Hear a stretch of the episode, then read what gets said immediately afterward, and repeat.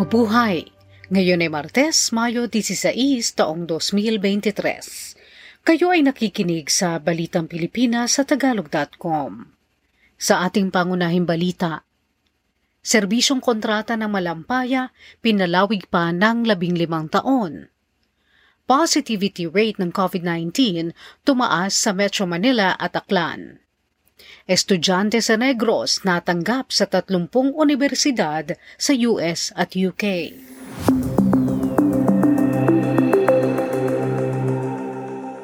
Nilagdaan ni Pangulong Ferdinand Marcos Jr. ang pagpapalawig pa ng serbisyong kontrata ng Malampaya na pang 38 upang maipagpatuloy pa ang produksyon sa Malampaya Gas Field at iyaking ang natitirang reserbang gas ay magagamit pa. Ang paglagda ay magpapalawig sa 25 taong production contract na magtatapos na sana sa Pebrero 22, 2024. Nagpalawig pa ang kontrata ng 15 taon o hanggang Pebrero 22, 2039. Sa ilalim ng kontrata, ang SC Consortium na siyang namamahala sa operasyon ay kinakailangan magsagawa ng geological at geophysical studies at magbutas na hanggang dalawang balon mula taong 2024 hanggang 2029.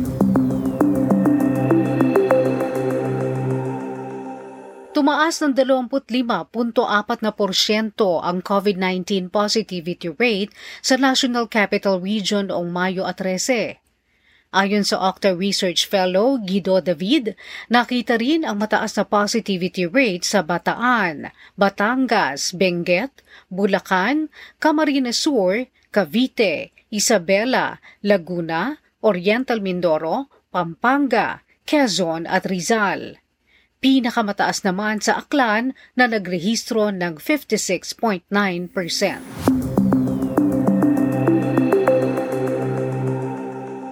Inaprubahan ni Pangulong Ferdinand Marcos Jr. ang dagdag na pag-aangkat ng asukal para maging payapa ang presyo nito. Tinatayang nasa isandaan at 50,000 metriko tonelada ng asukal ang aangkatin. Ang Pilipinas ay posibleng kulangin ng mahigit sa 550,000 metriko tonelada sa katapusan ng Agosto.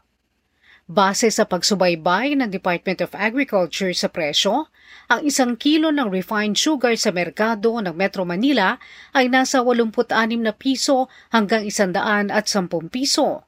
Samantala, ang palitan ng piso sa dolyar nitong Mayo 15 ay nasa 56 na piso at 7 sentimo.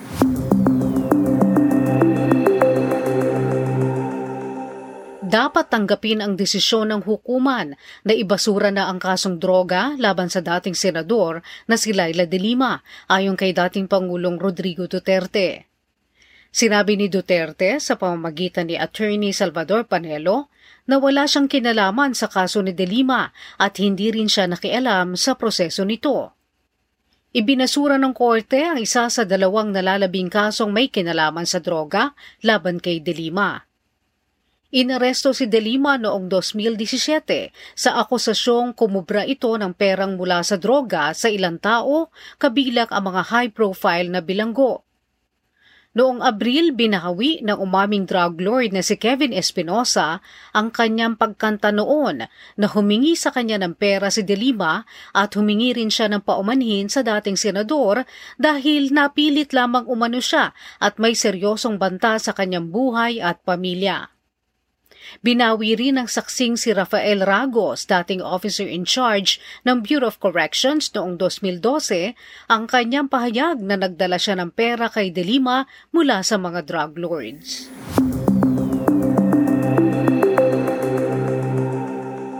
Makaraang mabigong tuparin ang kautusan magsoli sa mga customer. Tatlong taon na ang nakararaan, Minultahan ng Philippine Competition Commission o PCC ang Grab ng siyam na milyong piso. Ito ay kaugnay ng hindi pagkakasoli ng Grab ng 25 milyon, 400 at 50 libong piso sa mga customers nito dahil sa kabigo ang matupad ang price monitoring commitment nito. Sinabi ng PCC na noong Hunyo 2021 na isoli lamang ng Grab ang 24.16 na porsyento ng halagang dapat na isinoli sa mga sumasakay sa mga ito. Ang siyam na milyong pisong multa ay maliban pa sa 63 milyon 700 libong pisong multa dahil naman sa paglabag ng Grab sa kautusan ng PCC. Makaraan namang bilhin nito ang nag-iisa nitong kalaban na Uber noong 2018. Naglagay pa ng dagdag na markang pandagat ang Philippine Coast Guard o PCG sa West Philippine Sea bunga ng patuloy na pagpasok sa karagatan ng Pilipinas ng mga Chinese. Ayon sa PCG, ang mga markang pandagat na 30 talampakan ng haba at may bigat na 2 tonelada bawat isa ay may watawat ng Pilipinas. Limang pangtanda ang inilagay noong isang linggo sa Patag, Kota, Panata at sa pangisdaan sa Balagtas Reef at Julian Felipe Reef kung saan 12-12 ang pinaghihinala ang barkong militar ng China ang laging naglalayag doon.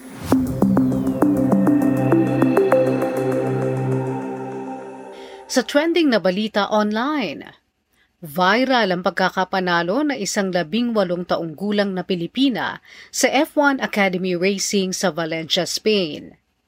Si Bianca Bustamante, tubong Laguna at may tirahan din sa San Jose, California, ang nag-iisang Pilipinang lumahok sa karera at nanguna sa karera ng F1. Naiyak si Bianca nang marinig niyang tumugtog ang pambansang awit ng Pilipinas habang nakatuntong sa podium. Anim na taong gulang pa lamang si Bianca ay lumahok na siya sa kart racing dahil sa kanyang amang mahilig dito.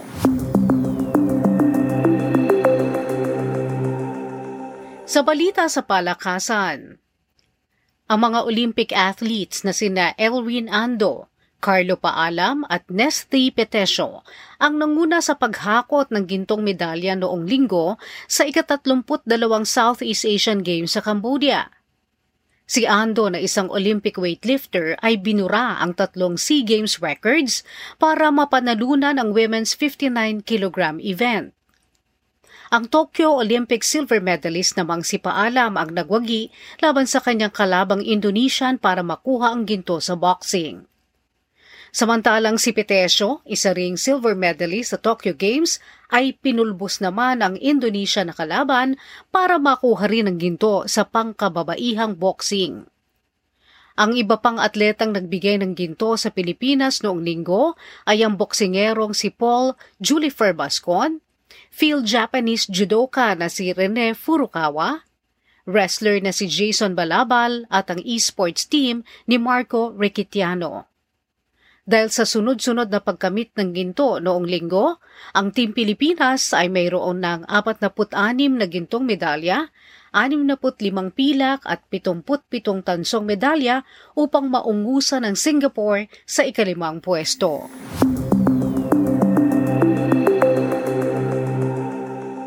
Sa balitang showbiz, ang anak na babae ng dating Miss International na si Melanie Marquez ang kinoronahang Miss Universe Philippines 2023.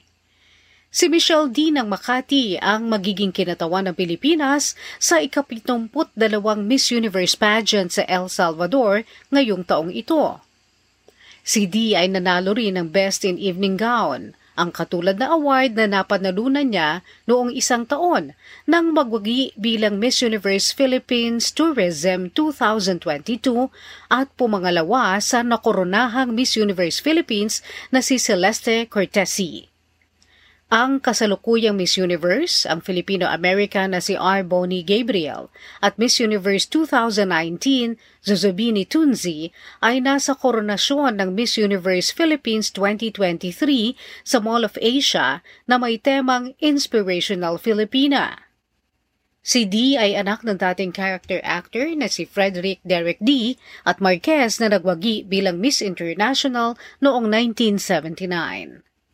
Nagtapos siya ng kursong psychology sa De La Salle University at noong 2021 ay nakumpleto ang certificate program sa Entrepreneurship Essentials sa Harvard Business School.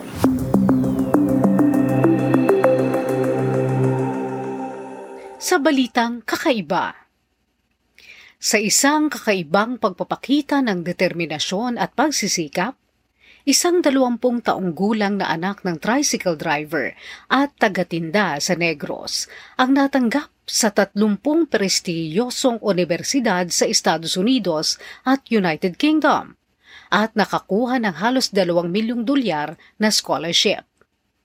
Si Julian Martir ay nagtapo sa Negros Occidental High School sa Bacolod City. Bunso siya sa apat na magkakapatid. Nadiskubre lamang ni Julian ang paraan ng pag apply para sa mga scholarship sa YouTube. Nagsulat siya ng mahigit isandaang essay. Nagbasa-basa tungkol sa mga itinatanong sa interview at inalam kung paano magpapa-impress sa mga magtatanong sa kanya na mga alumni interviewers.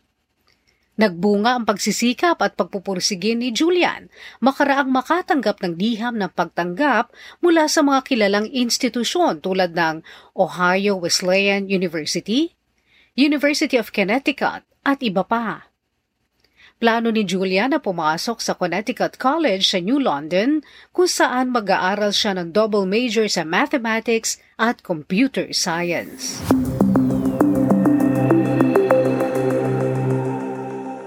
At yan ang kabuuan ng ating mga balita ngayong Mayo 16, 2023 para sa tagalog.com.